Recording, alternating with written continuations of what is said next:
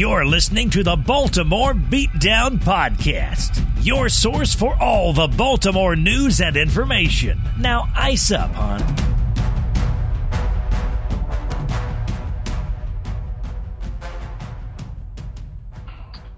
All right, everybody, and welcome to the Baltimore Beatdown Podcast. This is episode 0.1.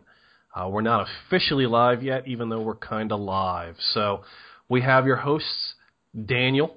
Hello, everybody. We got Kyle. Hey, what's going on, guys? And you got me, Matt. So, uh, you know, let's go ahead and just dive right into uh, some of the more important stories that we've heard this week. Uh, it's it's obviously slow. It's the off season. It is uh, you know kind of tough to to keep bringing up things, but um, this week the most overrated and underrated Raven uh, articles came out. So while we we already know who everyone else ranks as the most overrated Raven, uh, what do you guys think? Who do you guys think is the most overrated Raven on the team currently?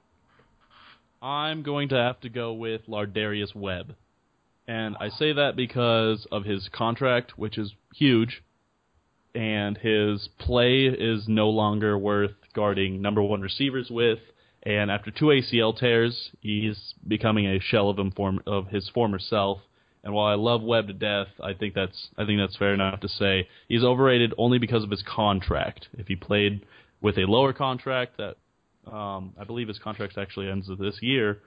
Uh, once if we were to give him less money after what he's been having for his output, it wouldn't be an issue. But that's the problem right now. His contract's big. His play is no longer big. Okay. How about you, Daniel? What, who do you think is the uh, most overrated Raven? I too picked a cornerback. Uh, Kyle Arrington is actually okay. the most overrated Raven in my opinion. Okay. That, that's a good one. Lardarius Webb has at least started all 16 games in one of his seasons. Uh, Jimmy Smith has started all 16 games. Kyle Arrington has yet to start in all 16 games. Um, I think he peaked uh, in 2011 uh, when he, you know, registered uh, seven interceptions, and uh, I find him to be inconsistent. I mean, he is solid at times. Don't get me wrong, but um, he's been on his descent um, since 2000, 2011. I, can understand you saying that. I mean, it, it, both of you guys make a really good point, uh, and cornerback is one of those positions um, that you know, especially with injuries in, in the case of Lardarius Webb, uh, you know, can can take kind of the, some of the speed out of you, can take some of the quickness out of you, and as a shorter player, uh, he he needs that in order to kind of match up well. And, and for you, Kyle, you know, Kyle Arrington, uh, excuse me, you, Daniel, uh, Kyle Arrington, you know, I, I don't know how I feel about that one. Uh, I, I think. I I think if he's expected to to go man on man with someone, then you know potentially. But uh, for the most part, they're going to keep him in the slot. I think this year, uh, and let him battle it out with you know the the shorter, shiftier, not as good wide receivers. So I, I don't know what we see out of him this year um, eh, from the Ravens standpoint versus uh, what you know New England's seen out of him the past few years. Yeah, um, I mean, I that what I think is he's only on the team because we're desperate for corners right now, and so. Um, that's true. He, well, yeah, he did sign a three-year, what, seven million dollar contract. So I believe that's right. Yeah. Uh, like you said, he's gonna guard slot receivers, but I hope. I mean, like he did get eaten up by Anquan Boldin. There, there's a video on YouTube I watched earlier of him uh, getting beat at the line of scrimmage against T.Y. Hilton. So, I mean, those two guys are relatively. What I mean, what would you consider Anquan a, a slot receiver?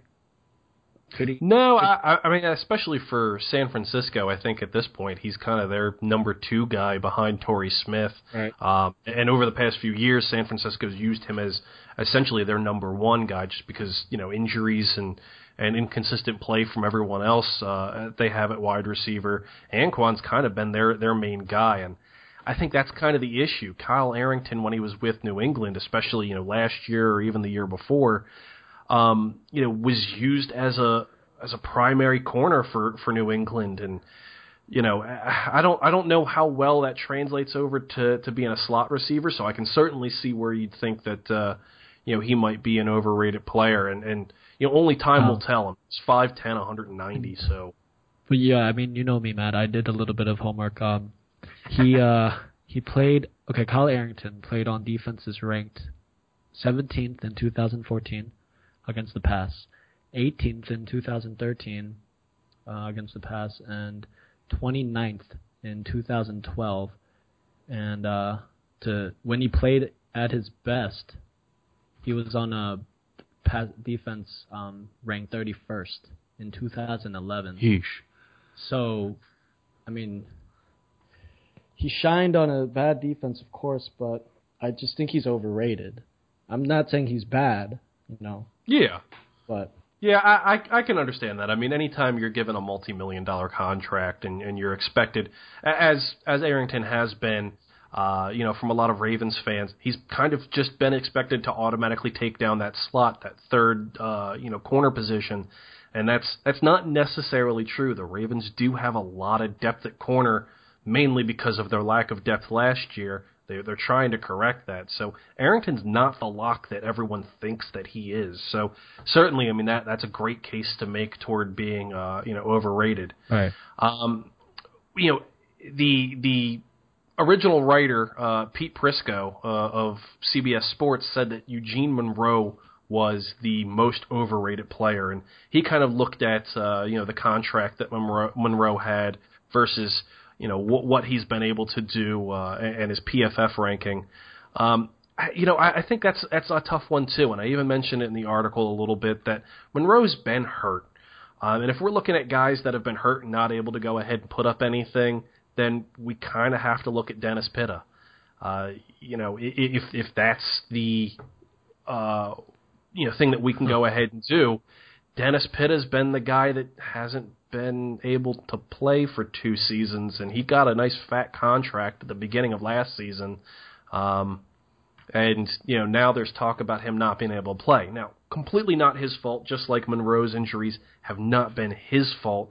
Um, but you know, if if we're gonna kind of leave that all up there, then then honestly, Dennis Pitta kind of deserves that uh, that nod for for not being able to be active. Right. All right. Well, we've talked a little about the overrated Raven. Who's your underrated Raven? We'll start with you first, Daniel. I also picked the I picked the cornerback for this uh this bit. Um Rashaan Melvin is underrated. Okay. Why do you, why do you say that? I know. I think is that was that you, Kyle, who said ooh? Yes, that was. Yeah. I'm I don't know. From what I saw in his three games, he started two of those. Um I I think his ceiling is higher than most of the corners we have on our team. Besides obviously the Jimmy Smith and Lardarius Webb. So um why do I say that? He you well he was a you know refreshing surprise last year and um I know, I know he didn't play against the greatest quarterbacks, Blake Bortles, Case Keenum, and Connor Shaw against Cleveland. and I, which is why I'm not jumping the Melvin train right. You know, I have one leg off, but uh, you know, I I think was Barber when you said ooh, is that because he did so poorly against the um Patriots? No, I actually said ooh because I think that's a good. I think that's a good pick. I I, I don't agree with it's the most underrated. I think he is an underrated player. He played great, and it wasn't his fault. He got eviscerated by Tom Brady behind a uh, that offensive line that was giving Brady less than two seconds to Right. get the pass off, and he still could because Suggs and Dumervil and McPhee and all of our entire D line was able to get to Brady if he wasn't releasing that football in under two seconds every single play. Yes, yes. Yeah. I, I mean, Rashaan Melvin is, is a great pick here because you know he he is still young. Uh, I mean, it, last year was his third season, or his excuse me, his second season in the NFL. I mean, he he played in three games, only started two. Um, but you know, looking at his stats for those three games, I mean, they're they're not terrible. Uh, you know, 17 tackles, one pass deflection, uh, and, and one forced fumble Yes. That's not bad. Yeah, I mean before before Brady took off Melvin's pants and spanked him in front of everybody. Uh, because Brady went 12. I think he'll okay. So Melvin allowed 12 catches on 15 passes thrown his way, which is 80 percent, and he gave up 224 yards and two touchdowns. So, Yeah. I mean, But see that that's that's the tricky thing about Melvin is that you know that that's going up against one of the best you know the best quarterbacks of all time. yes, I, I and it's also in the playoffs, and he doesn't have a ton of experience. I think he's one of those types of players. You know, your your Kerry Williams, uh, you know that type of player where with a little bit more experience, a little bit more time, uh, and, and not being pushed to to make an immediate impact, he might be able to develop into that type of player. I mean, he's six two, he's 193 pounds, he's still only 25, um, and he and he ran a 4.42 ish 40 yard dash. right, I right, mean, right. The, the kid's got a little bit of speed. He's got a little bit of size to him, and he's still really young. Uh, you know, getting a chance to play behind a guy like Jimmy Smith and Lardarius Webb, even if Webb is, you know, we as we discussed earlier, a little overrated. You know, he does have a chance to go ahead and learn from some some really good cornerbacks and play in a really good defense. He's just got to keep progressing, and, and we've heard it from Coach Harbaugh before. Keep stacking. Yeah. Stack days, stack games, stack weeks, stack years. Same thing. What most impressed me, this is the last thing about Melvin. He he's a really good man on man uh cover on the outside on the outside. When he press um when he bumps the receiver Yeah. on the line of scrimmage. He's really good. Yeah, and a lot of that comes from just being so big. I mean, he, he's not the the beefiest uh, corner on the world in the world, but you know he is six two. He has long arms. He's able to kind of get inside there uh, and, and you know jam a receiver at the line, which is huge for for especially outside uh, uh, coverage where you know guys are typically going a little bit deeper. They've got a little bit more speed. Um, yeah, that that's that's huge. Yeah. All right, how about you, Kyle? Who's your most underrated Raven? All right. Uh, as you guys have seen on Baltimore Beatdown through the last two weeks, I've been writing an unsung hero uh, column uh, about players that I feel are underrated or underappreciated. And my number one, without a doubt, is Daryl Smith. This man is the seventh best linebacker ranked from PFF or Pro Football Focus.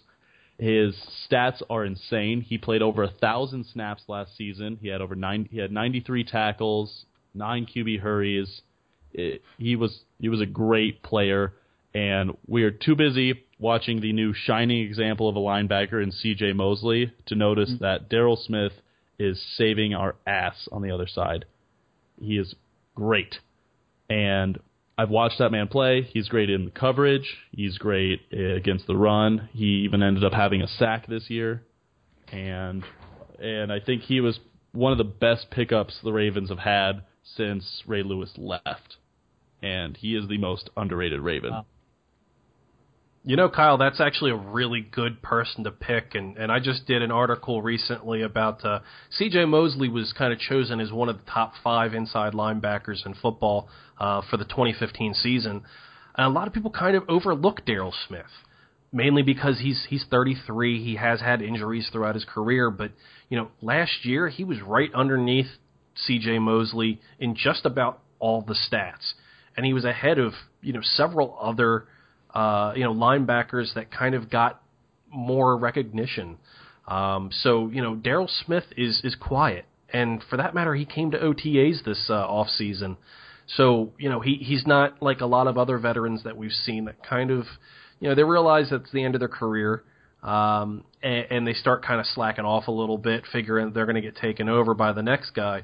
Daryl Smith's making the case to continue being the starting linebacker, and uh, you know a, a lot of people do forget about him, which is a shame. And and you know it's it's one of the reasons why the Ravens have been one of the better teams in the league over the past few seasons because they're able to find those players that no one really remembers, but sure put it on every Sunday. I personally, my guy uh, has been Chris Canty.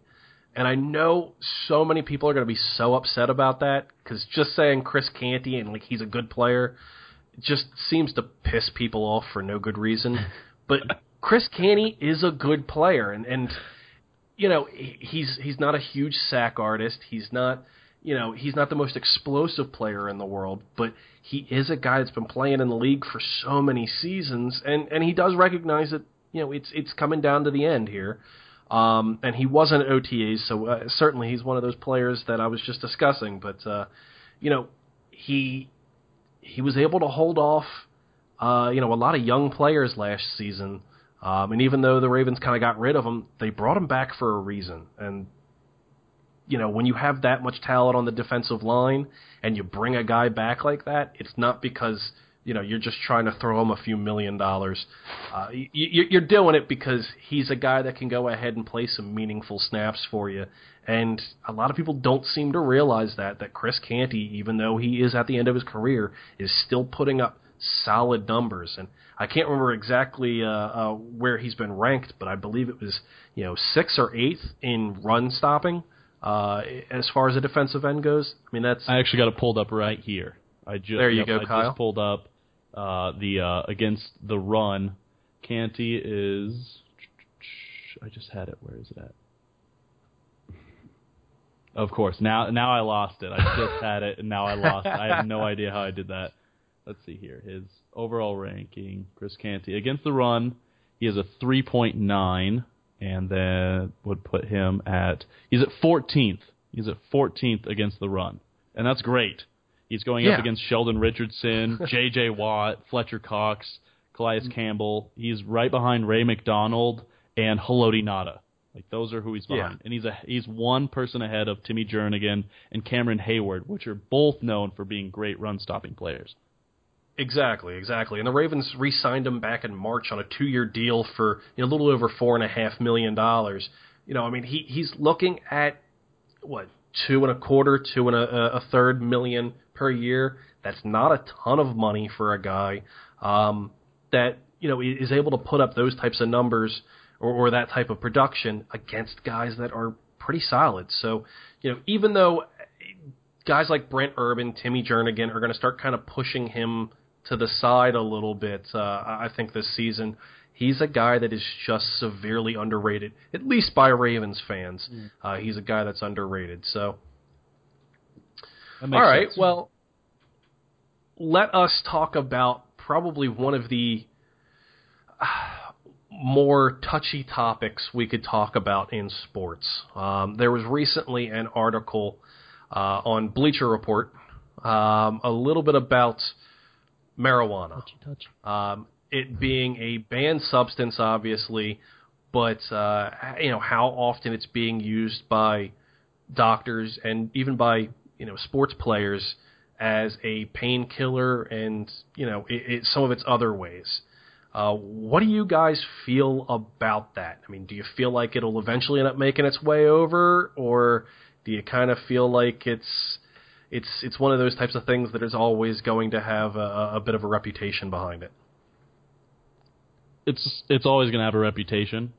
Uh, I mean, even the word marijuana or weed or pot, some it strikes fear in some people's hearts for some reason. I think it's a good idea for the league to uh, investigate and try. I mean, I wouldn't be against having players say, "Hey, this helps me out. This feels good, and like my pain is significantly lower than." Being thrown pills at them consistently because from stories that they've had online and other players have spoken about once they've left the league for many years they've said that yeah I took painkillers and and I, I hurt all the time and and I would just be given painkillers. Like I would be given you know drugs to cease that pain. And I think if if marijuana is actually something that would help players uh, to not experience such high volume amounts of pain, it's something worth looking into and trying to better the league. Do I think it'll happen though? No, at least not until the entire United States has legalized this. I don't think it'll happen. Yeah, I mean, I, I think that's that's a good point, Kyle. It, it's something that clearly won't be accepted uh, in professional sports until, at the very least, the United States has kind of accepted it. But there is a, a pretty growing movement, uh, you know, uh, across the United States for there to be more research done into its medical uh, uh, portions, and even for that matter, you know, since since alcohol's been uh, out there for as long as it has been, and prescription drugs, uh, both of those things being significantly worse for not only the human body but for for cognitive abilities, which ultimately lead to other things like you know drunk driving and and deaths that way. Um, you know, uh, guys being on weed, it doesn't seem that bad in, in all reality, especially when uh, Jamal Anderson is the player that you're thinking of. Um, you know, he was the a running back for for the Atlanta Falcons. Um, he, he kind of estimated that it was right around 40 to 50 percent uh, of the league used it when he was playing. And, and keep in mind, he retired in 2001. Yep. You know, it's only gotten worse or better depending on how you want to look at that. I mean, we've got guys like Josh Gordon now that you know clearly is is a, a statement for marijuana. Um, you know, and, and being uh, being able to use that. Now, some guys just like alcohol, and we've we've seen that especially over the past few years. Uh, Ray Rice being one of the the more poignant examples. Um, you know, alcohol is something that can can kind of make you a little loose and, and, and have a good time. It can also be that thing that punches your fiance in, in an elevator. You know, it, it's it, it's like anything wow. else. I mean, we've seen it with prescription drugs as well. I mean, that that seems to be um, you know a major sticking point for a lot of the players that are looking to push this as a uh, an accepted thing is that instead of taking something like oxycodone or oxycontin, you know, things that have a huge uh, you know, uh, uh, you're, you're, able to get addicted to it really, really easily. Yep. Instead of doing things like that, you know, maybe let's go ahead and switch to something that's a little bit more. I'm going to use finger quotes here, organic. Um, you know, and, and, something that's a little bit harder to get addicted to. Uh, and you certainly can't get addicted to it physically. Uh, mentally, you can be. Uh, again, Josh Gordon being the perfect example. Right.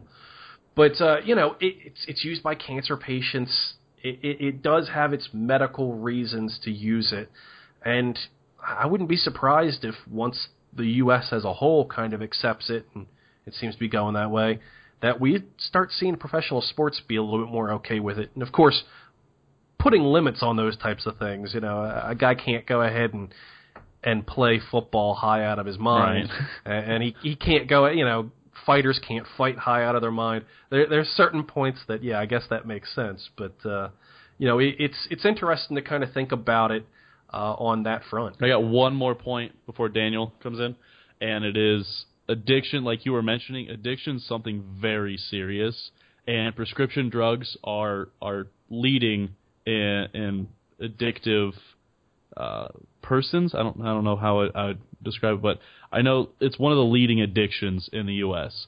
And once you're done with pills or pills aren't working for you enough, things that people turn to usually when they're addicted to painkillers is heroin.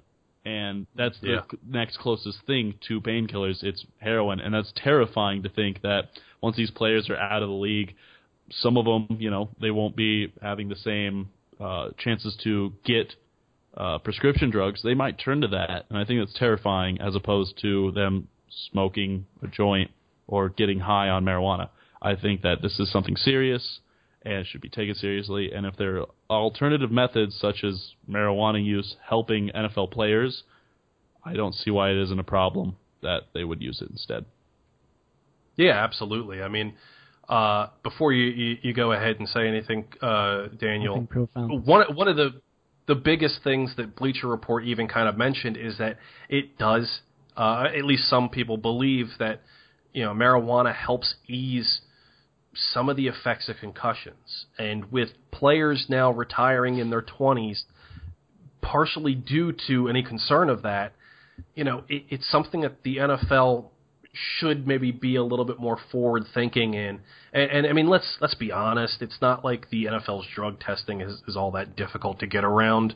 Um, I mean, there's there's numerous reports about players kind of saying, look, we we know when we get tested, um, or when we're gonna get tested, it's it's not a shock to any of us. Mm-hmm. Um, it's not as random as anyone might think.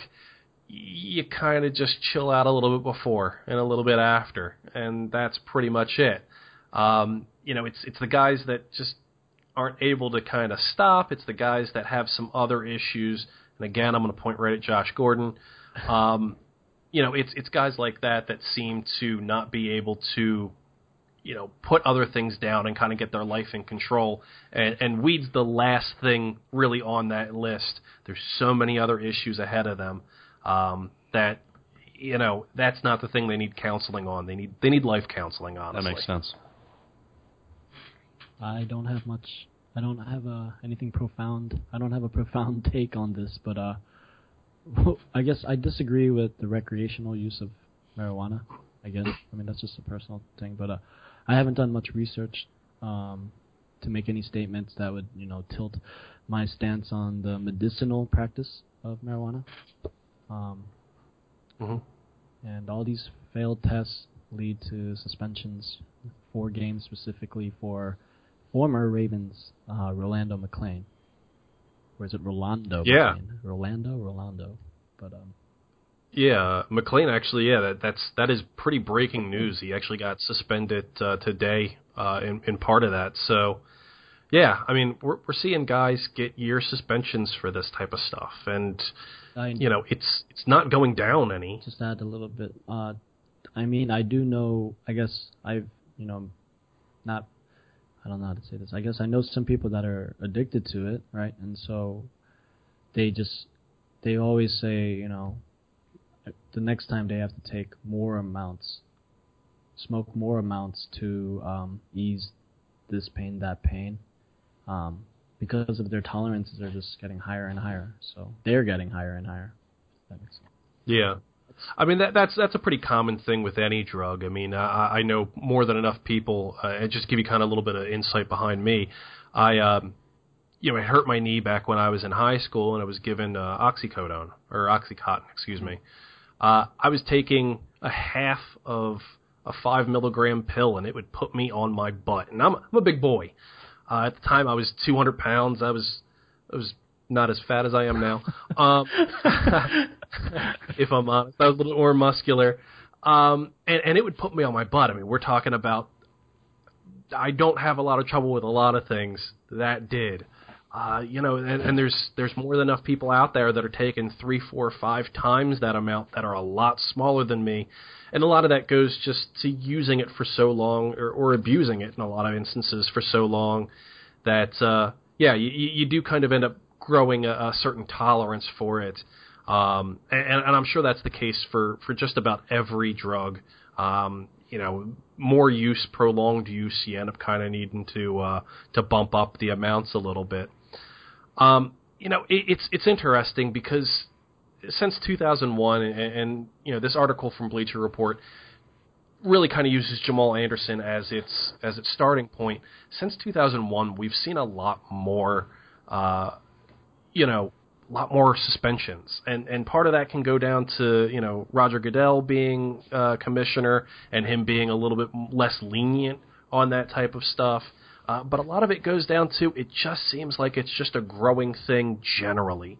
Um, you know, our generation, we're all pretty young. We're all in our 20s here. Um, and, you know, we're seeing less people smoking cigarettes uh, and more people kind of smoking pot.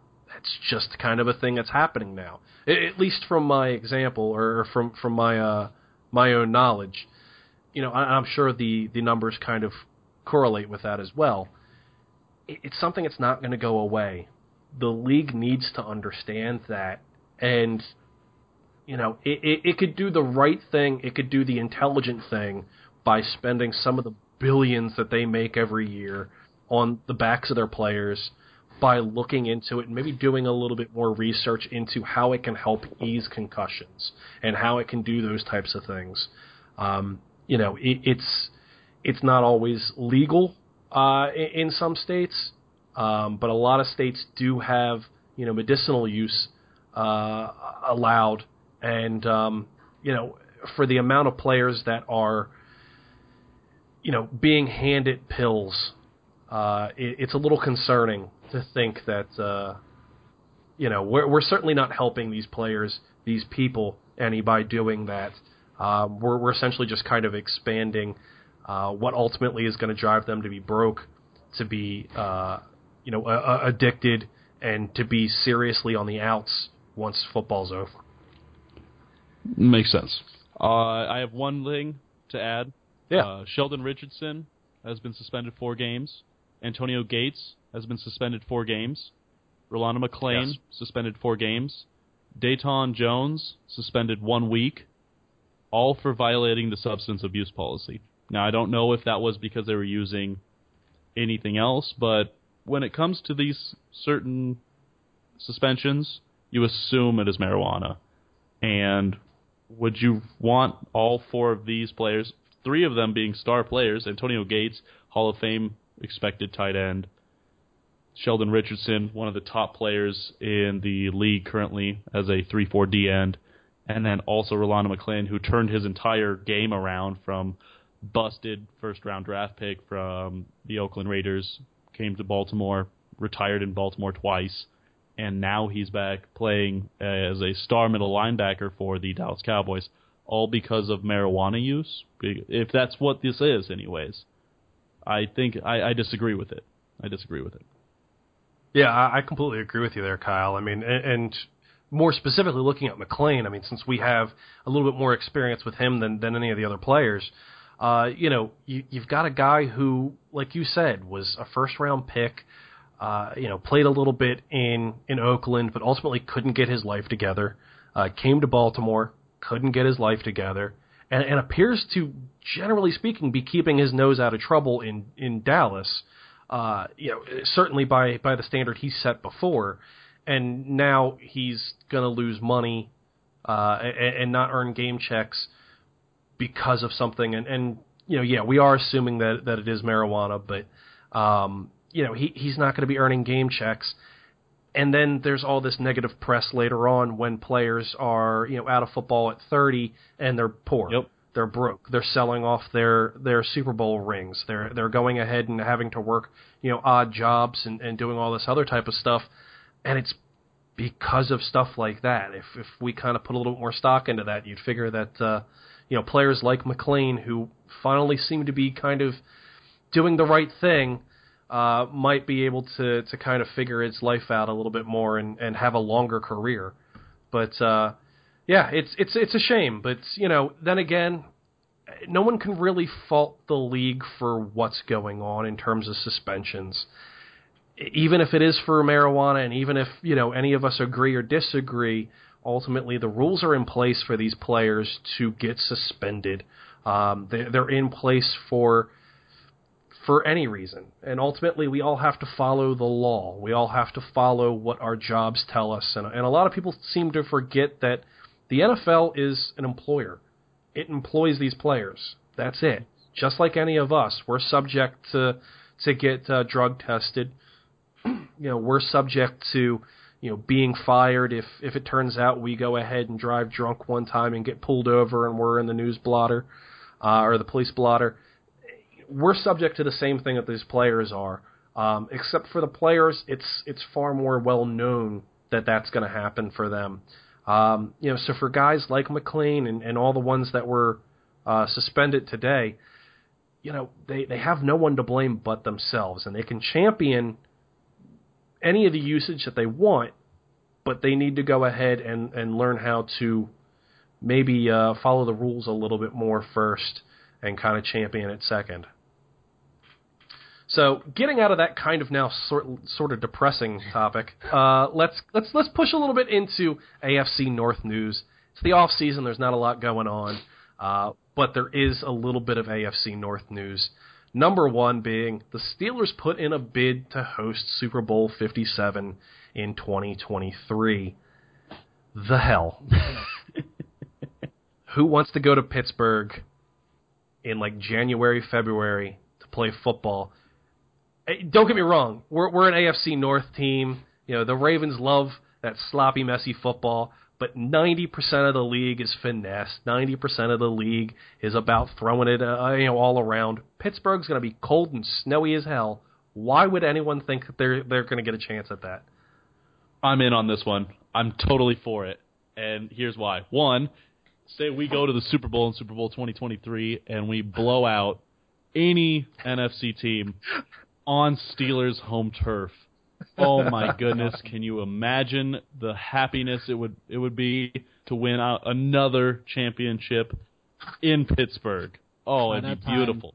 By that time, Matt Elam will be Sure. a perennial Pro Bowler, right? An All Star, an All Star regular in his tenth season with the Ravens, right? I'm so wanting this. Yes, absolutely. Another reason. It's cold. Like all you said, like all the negative things you think you said are all positives in my book. They want to throw it around in that cold weather. People don't want to show up in that cold weather. I would love to be there in that su- uh, watching that Super Bowl in this terrible, mucky Pittsburgh uh, turf, and it's just bad, and it's just sloppy, and nobody wants to be around it. I'd love to watch that game. I'm sick of watching it being a shootout. I, I want gridiron, hardcore, slap in the face football, and that would be so much fun to watch. I'm all in on this. See, I, I completely agree with you, Kyle, and I, I wasn't saying negatives for us because you know we we come from a, a, a team that loves playing that you know hard nosed defense, Yep. run it down your throat, just kind of yeah the smash mouth type of football, you know the old leather helmet type of football. Um, however, we are so few and far between. Um, there are so many teams out there that will will throw their arms up in the air at the thought of a Super Bowl being played in that type of condition uh, that it's it's a little depressing to even think about, honestly. Um, that and I mean Pittsburgh's dirty. Who wants to go ahead and play in Pittsburgh? I'm in. I want to get some I'm paint in. deal. I'm in. I want to do that. I, th- strap me on a helmet. I'm going. I'm going and playing in Pittsburgh. And I'm gonna stomp whoever's in there. Me and my 170 pound, five foot 11 frame are gonna go kick some teeth in. You're gonna need to, I, I I like it, man. You're getting pumped. I am. I am. Ex- I want this to happen. I would be totally happy with Pittsburgh getting a bid in this for that reason. It'd be nasty and sloppy, and it'd be exciting football. Nothing's better than than sloppy football. need loads of marijuana to uh to heal the to heal the frostbite after the game. Yeah. I'm in. I'm still in. What about you, Daniel? Do you think it's a good idea, a bad idea? What, what how do you feel about Pittsburgh hosting a Super Bowl? I think it's a terrible idea. I love I love Why? Is it too I cold love the for shootouts. No, I want to see it in a warm weather stadium, um, you know, with clear skies and a high scoring game. I don't want to see it too much mud because they they grinded for what three weeks, four weeks in the sloppy mud and all the you know snow. They deserve a you know they deserve a warm weather Super Bowl. You know, they, Nah, that both teams sense. are trying to win. That makes sense. They That- just- here's they the came thing. I out mean, of hell to reach, you know, the gates That's of what the heaven. Pro Bowl's the To, Pro to, Bowl. to walk into and play Pittsburgh in Pittsburgh. yeah. Oh, I didn't know we played three rounds of playoffs to come here. If you want to see a What a fun great Pro feeling. Bowl, no, really, if you want to see a fun, exciting Pro Bowl, they should move that pro, the Pro Bowl to the to Pittsburgh. That'd be Pro fun. Bowl's so boring in Hawaii, right? I, I but here's the thing. I mean, the the league as a whole seems to try to push this idea of you know more points and more excitement. And uh, while a, a lot of fans do love the Smash Mouth football, it, it seems like I mean, and, and we've seen it with rule changes, especially they want to add more excitement. I don't know how much excitement there's going to be in, in, in Pittsburgh, especially when you realize, even though that you know a, a lot of the fans in Pittsburgh are blue collar and they're kind of poor, there are going to be so many of those terrible towels, regardless of the fact that Pittsburgh isn't going to be in there. It's going to be so annoying, and I'm just going to be so tired of hearing about it. I just I mean, just can we host it like next to Pittsburgh? I yeah, seriously. I would be okay with the final score of that Super Bowl 2023 being 12 to 6 or 12 Yeah. to 9. I am okay with that. Or 7 7 to 6. It, Oh it'd be oh great. I, I am totally What- for this. I get what I get the argument against it, Daniel. That makes Yes. sense. You know, these guys work hard, you know, some team probably went in and played Green Bay i- in Lambeau Field in, in Frost. And the other one was in Detroit somehow. I don't know how that works out, but you know, they were playing in Detroit Yeah, and, and they have to and all these two weeks. hardworking teams battle it out in the playoffs, Right. and their and their championship is in Pittsburgh. That sucks. I get it. like even Pittsburgh people don't want to be in Pittsburgh. All right, I- I'm so hate mail right We're now. But, yeah, we're um, not getting any more fans this way.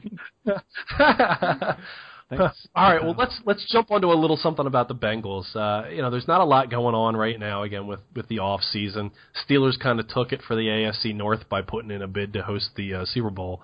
But uh, for the Bengals, T.J. Houshmandzadeh is interning with the Bengals. Ravens fans will remember him as being a Bengal wide receiver, and they will also remember him with not being able to make a fourth down catch for the Ravens. That's probably the extent of, of what fans will remember him as. Uh, Kyle and I were, were kind of you know prepping beforehand. He actually uh, played for the the Raiders for a year in 2011. I don't think anyone remembers that, but uh, so so what do you guys think about Hushman Houshmandzadeh kind of coming back as an intern and, and maybe even uh, eventually as a coach? Well, Touraj, TJ, his his full name is Touraj. If you're listening, remember me, because I also want to be qualified. I think I'm qualified for the Bill Walsh Minority Coaching Program because There you go. quarterbacked for uh, five flag football championships. I know that. I know. I know Dun-dun-dun, There you go. dun-dun-dun. Look at you pointing to your rings. I've also coached an all women's flag football championship winning team as well. All right. That means that I- I means right there that Daniel has enough rings for one hand it, with the thumb, with That's the right. thumb, and then he can hold up his other hand, raise it high, and that's got the number one on it right there. So TJ, if you're listening, Take- how do I become that a break. coaching intern? Please bring me on board.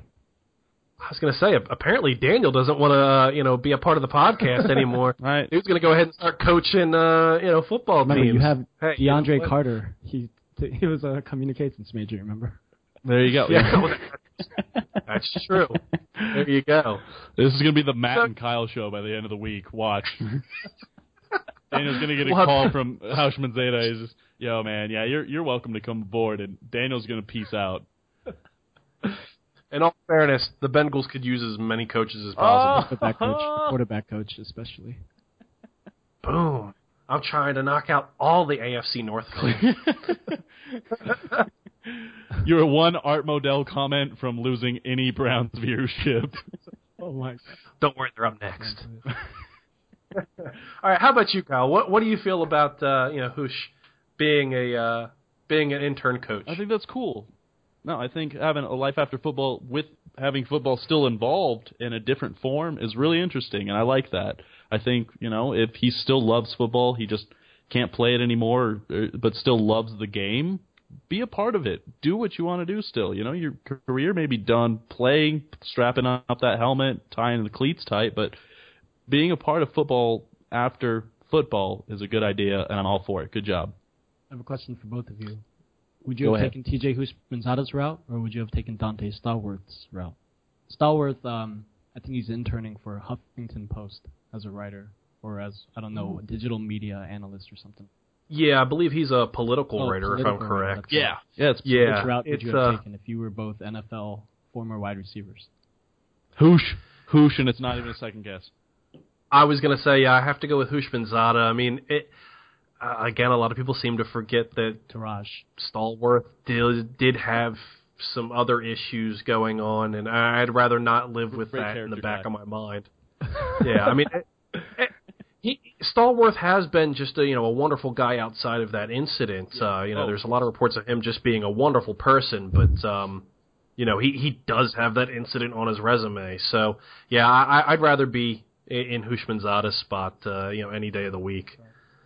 And personally, I- like being a kid that thought he was going to grow up and play next to Jerry Rice, I remember reading enough books on him. I thought I was going to do it, and if that didn't work out, I was just gonna I was gonna have a measly NBA career. That's what my little ten year old self thought.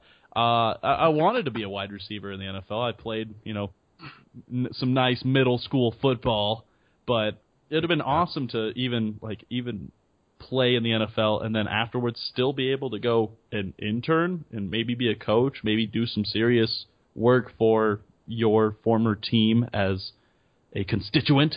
Instead, it'd be great. I, I'm totally for that. It's really cool, and I'm jealous, in fact. it, that is a really cool thing, and and we talked a little bit earlier about so many players kind of being broke or, or, or you know just not having anything after football. It's kind of refreshing to see a former player uh, not only be able to return back to football in, in this type of way, but to even return back to his old team uh, in this way, where I'm sure you know he, he called Cincinnati home for so many years, while while they're an AFC North rival. Uh, you know that that's that's a cool thing. Uh, the, the biggest question I have for both you guys is what former Raven would you want to have interning as a coach? And you can't choose Ray Lewis. Ooh, that's good. Go. Ed Reed. Ed Reed, so he can coach our DBs into another championship. I, I'm going to disagree with you upside and down Ooh, on that one, okay. Kyle. He was a great film study, but the guy had terrible technique. And I again, I know so many people are going to rag on me about this, and and I've gotten into it with people before. Ed Reed was great because he was able to bait quarterbacks into throws that most normal people could not go ahead and cover. Ed Reed was that guy that could go ahead and cover it, and, and was able to go ahead and snag it out of the wall, uh, out of the air. I, you know, I would, I, I don't want our defensive backs trying to go ahead and tackle a guy with a shoulder, or, you know, roll around on the ground for five minutes after, you know, whiffing at something, and I don't want to see them go ahead and try to jump on a route only to have a, a, a the have it go back for a touchdown. I, you know, honestly, I'd kind of like to see a guy like Chris McAlister not always the greatest when it came to fundamentals and, and not always the greatest when it came to kind of keeping his temper in line, but uh, I think he's one of those players that knew how to use his size effectively and would be a good DB coach. That makes sense. And now, Oh, now I'm how- now how I'm about- second guessing myself because that's a really good pick. Ooh. I don't know if you heard me. Did you? Oh, what, what, what are you thinking, I said Jamal Lewis. That's a good one. He ran for uh, in 2003. He ran for 2,066 yards, if you remember that, on 387 true. carries. I'm looking up his stats. He was an animal. He was an animal. That's true. And he, I mean, he didn't have the longest career in the world, but he was still productive when he went to Cleveland. Yeah. Uh, and and there's not a lot of guys out there that know how to run with that, you know, big body.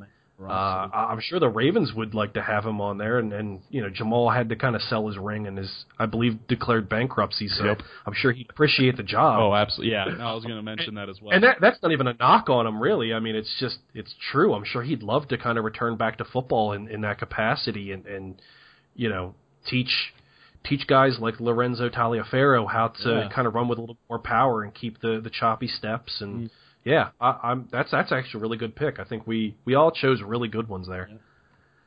All right, well, let's move on to the Browns. Um, the Browns are last, like usual. Um, there it is. There's the comment we were waiting for. beep beep.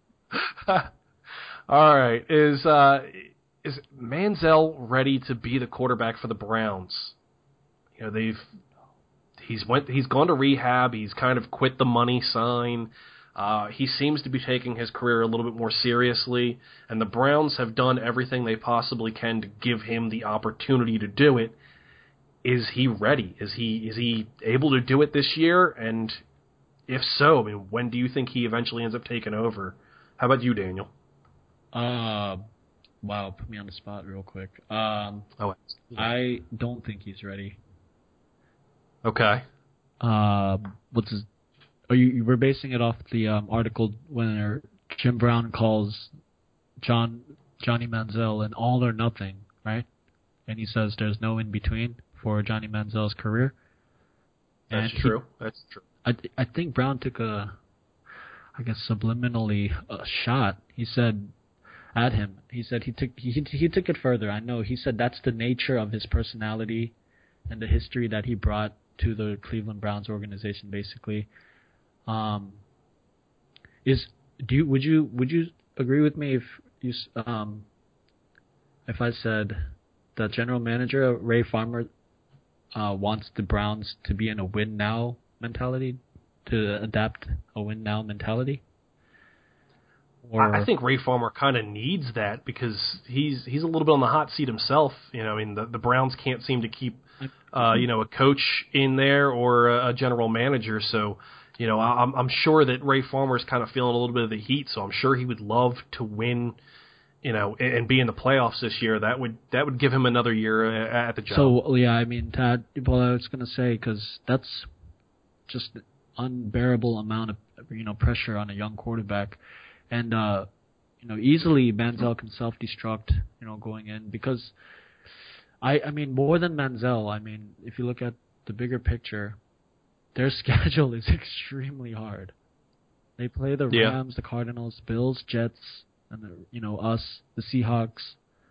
They it's not an easy schedule. So even though the headlines might say that you know Manziel self-destructed, you know, in reality, I think the schedule could sabotage, you know, Manziel's chances of returning with the Browns or, you know, what may have you. Go ahead, Kyle. I, I- think that's a good idea. I think you're you're on the right track there. Uh, I also agree that he is not ready to quarterback this team, and I'm not saying it because of the mental issues that he seemed to have had with before he went to rehab, with his cocky nature. I think it's more going to be based on is is he physically able to do it? Can he physically make the reads, the progressions, the play style, instead of adopt instead of going back into his very mobile uh, dance around technique at which he had at Texas A&M. I think he won't be able to transform into a pro style quarterback. I don't think it's a knock against him mentally. I think he has the right mind come around this year, but he won't be able to do it. It's a very tough skill, and not a lot of quarterbacks have been able to uh, achieve becoming a franchise quarterback and leading a team, let alone these Browns teams that have been good or very bad, into a winning franchise. I don't think he'll be able to do it. It's an unfortunate narrative for Manziel because he was a first round draft pick. Had he been, you know, you know, like, has had he had been a really late, late day two draft pick, and he came in with that, you know, what's it called, that demeanor, of you know the money Yeah. Manziel and all that. You know, right now he has a he has a chip on chip, uh, you know, on his shoulder. That's pretty pretty glued on. Really tight. I, I mean, I, I think I think that's exactly it, Daniel. I mean, it, I, I'm I'm torn on Manziel. I mean, on one hand, he doesn't seem to mentally get it, and and I, and I don't mean that as, as he's dumb. I mean that as he's used to being Money Manziel, and and even though he's retired the the money sign, and he's you know seemingly uh, you know changed his personality, you, you don't go from being a star player from high school to to college to being drafted in the first round and suddenly lose that chip on your shoulder or, or that that idea that you're better than everyone else. Um, you know, we've seen it a lot of times before with Manziel, where he says a lot of things, and a lot of it is just PR speak. A lot of it is he knows what he needs to say to get a third, fourth, fifth, sixth, tenth chance. And, you know, mentally, physically, I don't know if he's actually able to do it. Um, and then even on top of that, I think he's in a really bad spot by being on the Browns. And that's not a knock against the Browns. They're currently trying to rebuild. They've got a really good defense.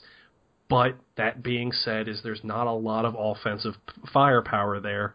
He needs he needs to have guys that you know can be open, that that can be uh, you know take some of the pressure off of him. And he doesn't have that with the Browns. I mean, he could have that if Josh Gordon could kind of get his act together, but sadly, we've seen what Josh Gordon can do.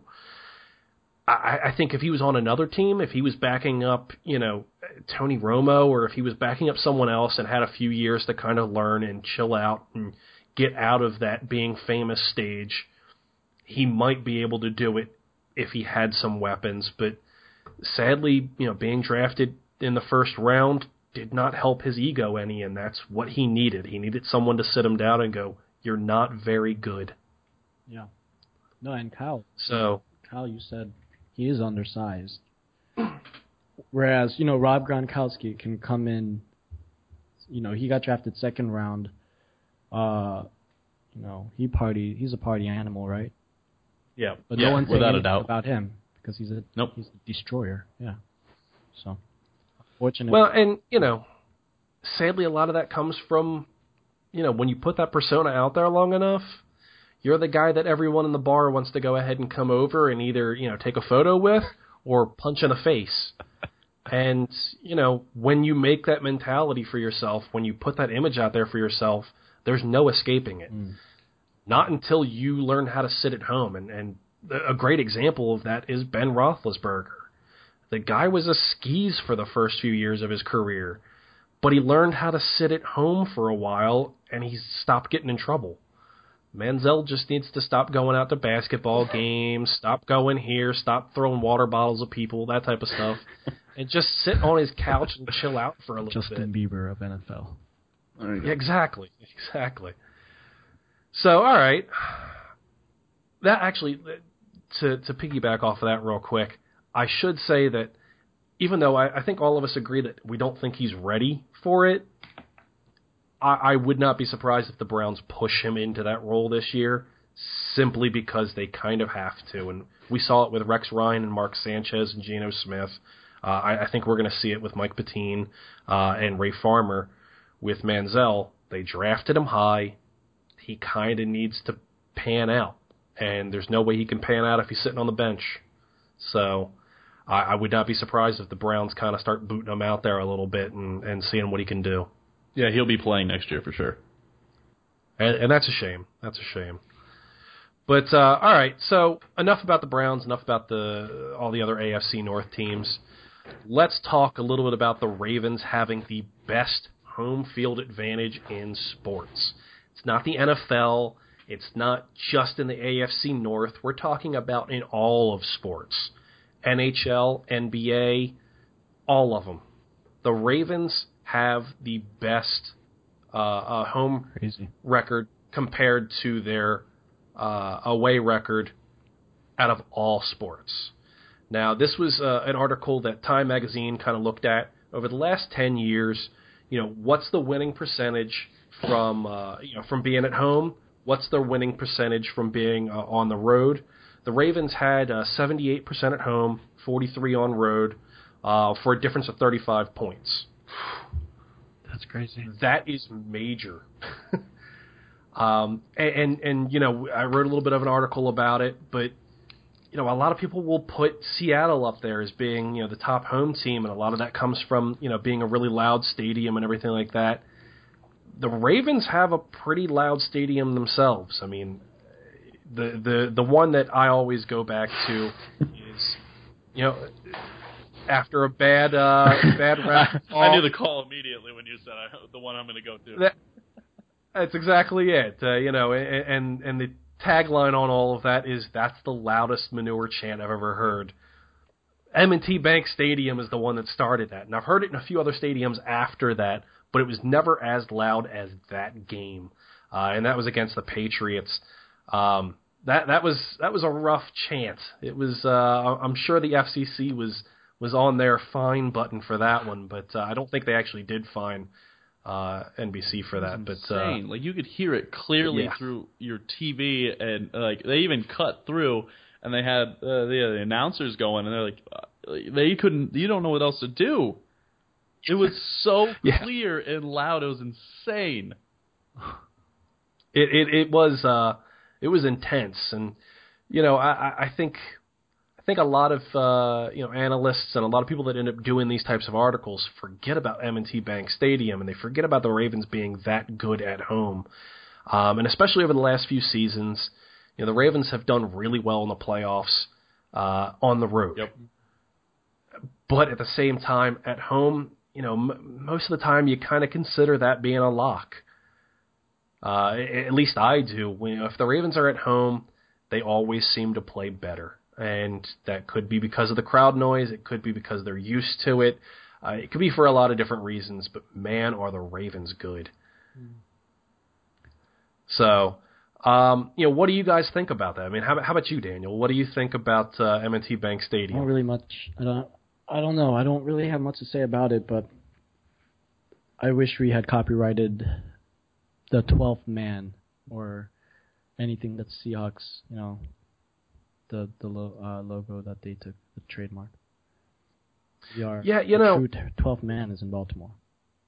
That's that's exactly it. And and Pittsburgh might have their towels, and Green Bay might have their cheese heads. Ravens aren't known for having much of anything on that front. I mean, aside from that crappy purple camo, um, that is awful looking. Um, man, I'm alienating everyone today. Yep. Um,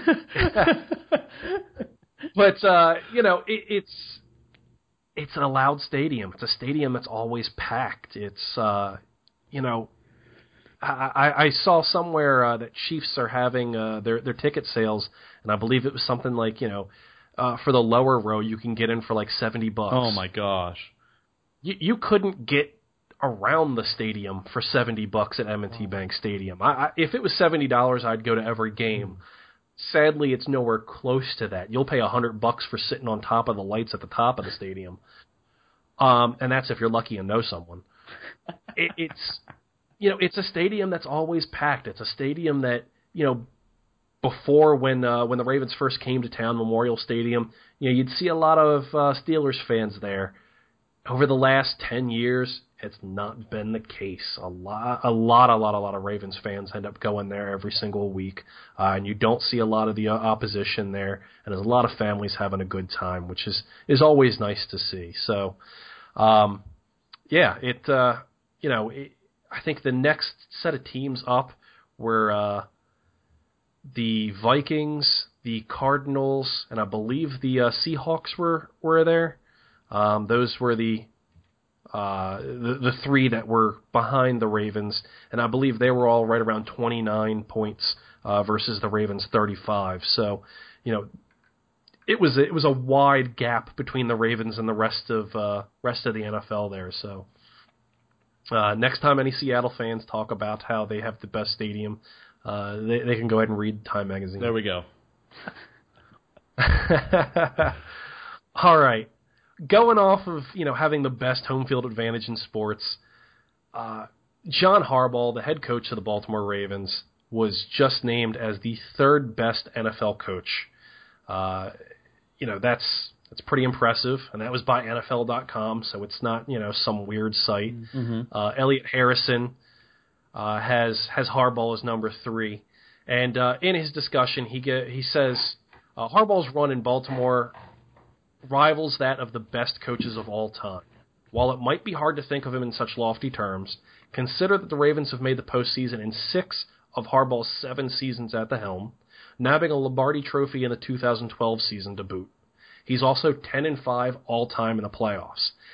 That's that's impressive, and I actually did a little bit of a dig up today on it uh, to see exactly where Harbaugh ranks overall. Um, his winning percentage, if you uh, include the playoffs, if you include Super Bowl, is uh, 64.6%. So almost 65% of the time, Harbaugh's going to win the game. Uh, if you're looking at just the regular season, Harbaugh's 72 and 40, which puts him number 62 all time in all coaches in wins. And we're talking about, you know, your your Lombardis, we're talking about just everyone. That's impressive. Uh, his winning rate of 64.3 for the 72 and 40 puts him at 28th overall in all of professional football. And again, that's that's Lombardi, that's everyone. Uh, and third in active coaches. Now, the two people ahead of Harbaugh uh, on this list is Pete Carroll from the Seahawks and Bill Belichick from the the New England Patriots. Uh, I think a lot of people find that Belichick should be number one. Uh, you know, I mentioned that there's an asterisk next to his name, as as most fans would consider. Um, you know, what do you think about it, Kyle? Who who do you think? Uh, do do you think Harbaugh should be ranked three, higher, lower? I think I think three sounds really good. I don't agree with Pete Carroll being one s- spot ahead of him after what what's he been in three years? Has Carroll been in only three or is it four? Uh, I believe it's been four Okay. now. Well, either way, I don't agree with Carroll being second ahead. If I had to put somebody, I would put either Mike McCarthy or I would put uh, it was uh, Tom Coughlin. Tom Coughlin's still a phenomenal coach, and I don't agree with why Carroll is second. I think John Harbaugh is a phenomenal coach. I have him top three to top five whenever I do my coaches count, and I'm excited that he's getting the recognition he's getting. That's awesome to finally see that man finally being put ahead. What drove me even more nuts was when they would put Jim ahead of him in these coaches' rankings back when he was still playing, and we beat him in a Yeah. Super Bowl that should have been a blowout until Roger Goodell, like I, I'm on Terrell Suggs' side on this, decided to shut off the lights. Okay, because there was something going on in that. All right. Welcome to the conspiracy Oh podcast. yeah, I, uh, your host Kyle Barber. Here he is. No, but Chemtrails.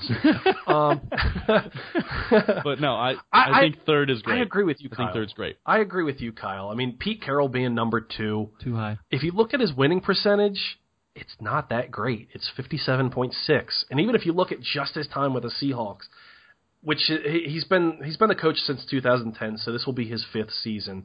Uh, Carroll only has a winning percentage of sixty-two and a half. That doesn't beat Harbaugh in any capacity. And you know, I can understand Jim Harbaugh being ranked higher, or, or even right around the same same area, simply because he took you know such a bad team uh, and, and kind of made him into something. Pete Carroll, I mean, it's been a slow roll for him over the past few years. And granted, you know, two Super Bowls, uh, you know, even if he didn't win both of them, Second is still impressive. But you know, John Harbaugh has just a better record. I, if we're ranking it by records, Harbaugh's number three, but only because, like you said, Kyle, that uh, you know Green Bay, uh, Mike McCarthy is number two. Technically speaking, out of all three uh, coaches, uh, McCarthy's second, and Harbaugh comes in just underneath McCarthy uh, with a uh, 64.6 ranking. So, how about you, Daniel? I mean, who, who do you think? Uh, do you think Pete Carroll's ranked a little too high there? That's a big child, please. I feel like there should be a snap to go along with that. Seriously, we need to make that um, we need to make that sound soundbite. That's a big child, please. Uh, We absolutely will. Yes. Um, John Harb's got the, you know, he got, he really got the job done. I, yeah, I don't know about Pete Carroll. It's still, it, I can't, I still lose sleep over this. It's second down on the one yard line, Super Bowl. You're about to win the Super Bowl. So go ahead, touchdown, and you have Marshawn Lynch in the backfield. It, and you know, just him just trying, he he tried too hard to outsmart Coach, you know, Belichick. It's so simple, but that made That's me true. and yeah, I mean, yeah, sure, record and all that statistics aside, you know, when your manhood's put to the test, you run the ball. You like that? and um, I like Bruce Arians. Yeah, I actually made a quick. Um, remember this? I had an idea about this uh, and Madeba, the Tell Me Your Wish game, Korean. Um, you want to? I have a quick. You want to play it? Yeah, yeah. Let's let's dive into that. Uh, well, uh, before we go ahead and dive into that real quick, let me just mention that uh, I'm not a big fan of Belichick being number one. Whoa. Uh, the Me neither. biggest reason of that is because he's had Tom Brady for so long. If you look back at his time with the uh, uh, Cleveland Browns, not all that great. Um, you know, granted, he's been, you know, uh, he, he has the respect of a lot of coaches, of, of most coaches, if not all of them. Um, you know, so he, he certainly does deserve uh, to be ranked high, but, uh, you know, you could make the case that because of the two big gates behind him, uh, and that Spy Gate and Deflate Gate now, you know, he doesn't exactly have the greatest reputation on that front any longer. And uh, yeah, you know, a great record, but I, I wonder how much of that is Tom Brady and how much of that is, is Belichick at this point. Uh, but all right, Daniel, let's go ahead and play uh, play the game. Okay, so I mean, this is still related to the topic. It's a quick question for both. Harbaugh stays seven more seasons. You're guaranteed six more postseason appearances, and Joe Flacco is your quarterback. Or John Harbaugh leaves, Bruce Arians comes in. We get rid of Joe Flacco, pick up Andrew Luck somehow. You're guaranteed one Super Bowl victory, and for the next five seasons, you are uh, you punch a ticket to the postseason four of four of the five times, with a chance to make the Super Bowl, but we don't know what which which do you take? So, so you're saying it's Flacco and Harbaugh for seven seasons, guaranteed absolutely getting in to the playoffs six seasons, but no guarantee on a on a on a Super Bowl No. there. Or Andrew Luck, Bruce Arians, you're getting into the playoffs four years, Yes. guaranteed, and you're guaranteed winning the Super Bowl one year. Right. I, I think that's you have to go with the Super Bowl. As much as I love Flacco, as much as I love you know Harbaugh, uh, you, you got to go with a guaranteed Super Bowl in that instance. I, I think if it was Harbaugh and Flacco seven years, or Luck and Arian for seven years, there's no guarantee on playoffs or anything like that. I, I'd stick with Harbaugh and, and Luck, but uh, or excuse me, Harbaugh and and uh, Flacco, but you know, I, I, you got to go with the guaranteed Super Bowl championship there. How about you, Kyle? I'm going with Harbaugh and Flacco. really, yes. really, Oh, yes. guaranteed Super Bowl. Wow. I'll take I'll take And- my and- chances with Harbaugh Like- and Flacco making another Super Bowl this year over that. all right, because I, I believe they can still do it. This this team looks amazing this year. I feel we are we're going back to the we're going to go to the divisional, if not go to the AFC Championship. I'm confident we actually get to that uh, get to the dance, but I'm I putting agree. the cart I'm putting the cart before the horse a little bit.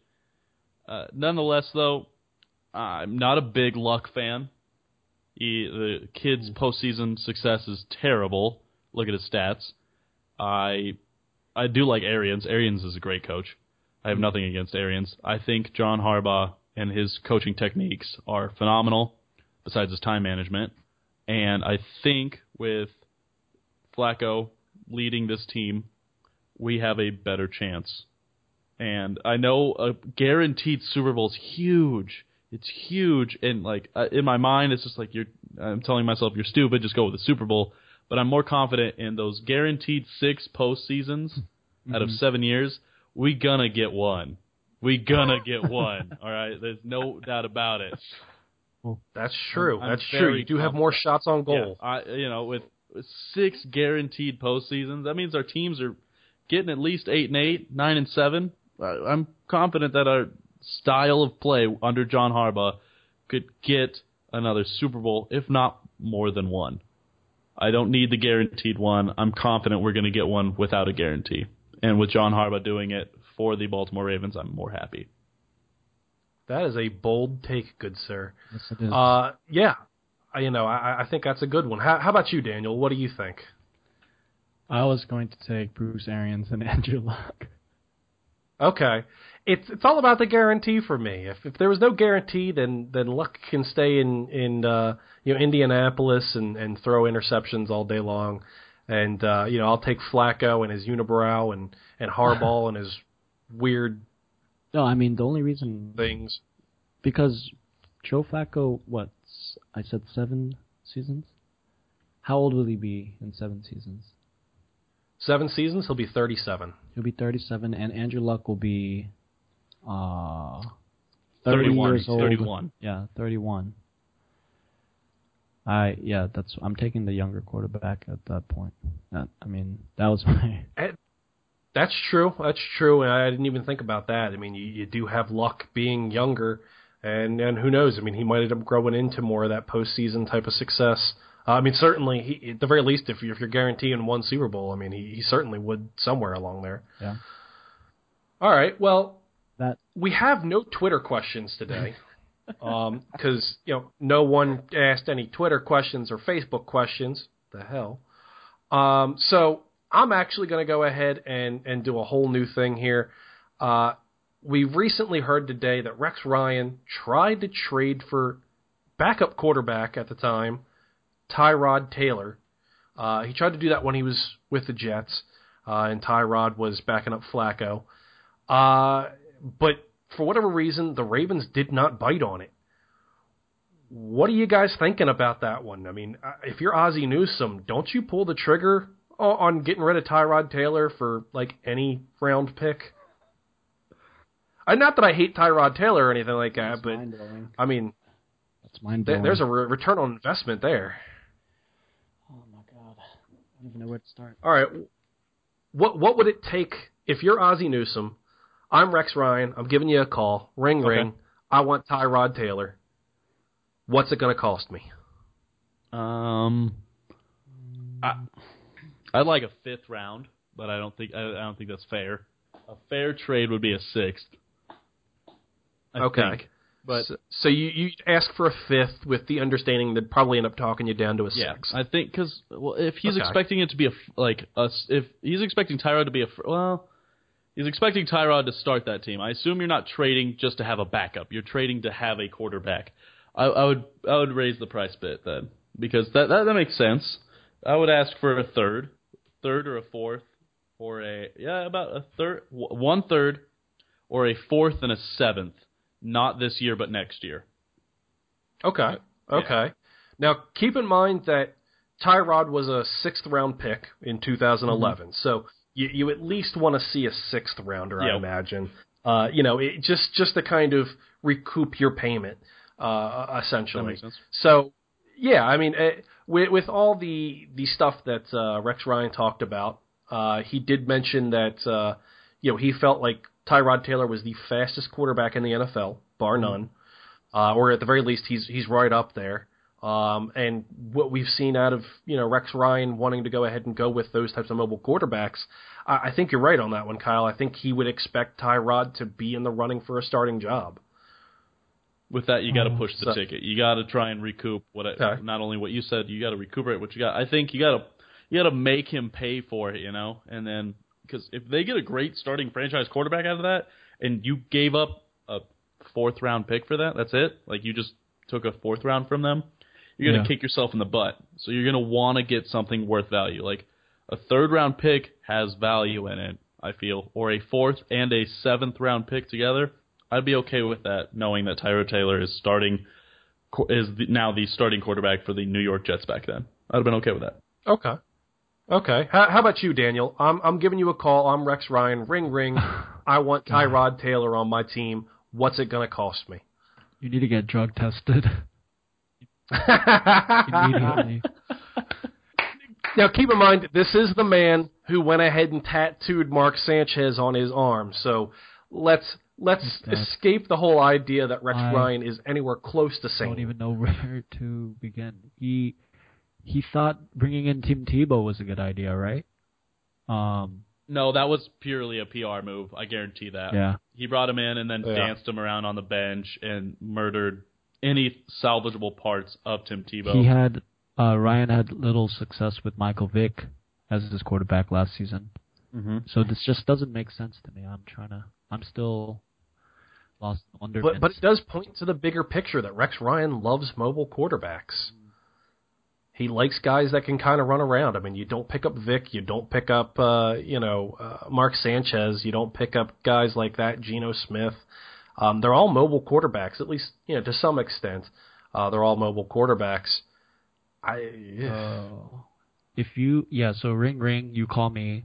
I'm I'm, Yeah. I'm Mr. Newsome, right? I'm Ozzie. I yep. definitely make sure you're not trolling me, and um, I'd probably offer you a seventh round pick. You just take a seventh? Yeah. That's uh, okay. So all I need is a seventh to get Tyrod Taylor. Yes. Boo. What? Yeah, I I got to go with the Kyle on that one. Oh, He was a sixth round pick originally. I mean, we don't know what year. Granted, it could have been last year. Um, who who knows? But uh, I don't know. It, it looks like Rex Ryan really wants a mobile quarterback. You've got take one. that. He's got some experience with the guy. Uh, at least you know in, in some level of seeing him play. Tyrod. I, I imagine you got to ask for at least a fifth, right? Yeah, Daniel, I mean, stop being good-hearted and be be a cutthroat GM, Ozzie Newsome. there you go. Be cutthroat GM, Ozzie Newsome. Oh my God. Rex Ryan wants Tyrod Taylor on his team to be a starting quarterback, and you're going to only want a seventh? You steal from this man, is what you're supposed to do. Dude, he is the best clip holder. clip. What is it? Clipboard holder. I've ever met. That's I don't know. Charlie Charlie Whitehurst is pretty good, and his nickname is Clipboard Jesus. So you're gonna have to fight Whitehurst over that. All right. So you you slow your roll there, sir. I, I think it's interesting because you know, I mean, it, now all of this hindsight's twenty twenty, of course, but Tyrod Taylor's now with Buffalo with Rex Ryan, and there's a lot of talk coming out of Buffalo that it, it's just a matter of when before Tyrod Taylor becomes the starter in Buffalo. Now, keep in mind they have EJ Manuel over there. Uh, you know, the Bills are are not exactly known for their their quarterback play over the last few years, but you know, they they did pretty recently go ahead and and put a, a pretty big uh, you know uh, uh, draft pick out there with EJ Manuel. They got Matt Cassel on the bench too, and Tyrod Taylor. So Jesus. you know if there's talk about Tyrod Taylor getting the starting nod over both EJ Manuel and Matt Cassel, you, you gotta think that he likes something. He likes the fact that he's a running quarterback and he doesn't have one on that roster otherwise. You could have snagged some good picks, but instead you gave a seventh for him. Dude. In 2011, Tyrod Taylor had played one game and had a quarterback rating of 118.8. He was one for one and threw for 18 yards and was sacked twice. Dominating. Just understand. Dominating. How bad? hey, all I know is he's got a 118 point rating, baby. That's Hey, you don't talk up the bad stuff. You rob him blind with good stuff. Hey, That's exactly it. And if you are Ozzie Newsome, yeah, you you, you know that he's calling not to go ahead and have a backup quarterback because you typically don't trade backup quarterbacks that often. Uh, you, you're looking to go ahead and have a guy at least be in the running for starting. And maybe that's why that uh, the the deal didn't get done, Kyle, is because Ozzie Newsome was trying to steal some picks out of uh, Rex Ryan, and Ryan knew better than that. So I'm glad Ozzie wasn't going to settle for a seventh round draft pick for Tyrod Taylor. Too good-hearted for this podcast. I'm too good-hearted. Clearly. I, you're so nice, Daniel, by the way, I got some stuff I got to sell you. It's uh, it's phenomenal stuff. Uh, if you want to do a straight trade, I'll take like pennies on the dollar. I'm going to give you this, you know, five dollar bill. You know, and I know you really like this five dollar bill. So if you give me that one with the two zero on it, you're more than welcome to trade me. I'm gonna call my mom about. I gotta ask my mom. All right, guys. Well, we have no Twitter questions. That's pretty much all the news. Is there anything else that you think we missed? Um, I think that's about everything. All right. That's about everything. All right, guys. Well, that's been the Baltimore Beatdown Podcast, episode 0.1 uh, for July 2nd is when we recorded this. Uh, it should be released tomorrow. Do not forget, uh, we are on iTunes. We're on SoundCloud. Please go ahead and rate us on iTunes. It helps us out a little bit, helps us get us uh, get ourselves out there a little bit more. Share it with your friends, share it with your family, share it with that guy down the street that's a Pittsburgh fan you just hate and you want to kind of rub his nose in it Amen. go into his house and, and log on and make sure he downloads the podcast. You know, breaking and entering, it's all cool. Um, no, please don't actually do that. um, also, do not forget uh, we are on now on Patreon or Patreon, however you want to go ahead and pronounce it. Go on to Patreon.com. Look for Baltimore Beatdown Podcast you don't have to give us money. We're not asking for for you know any of this content to be uh, anything other than free, but it does help us out. We're looking to go ahead and upgrade our equipment, maybe do some live podcasts, maybe do uh, some giveaways. You guys, even a dollar, it helps. Please, thank you. Uh, we do appreciate it, and we will see you guys next week. Awesome. Thank you.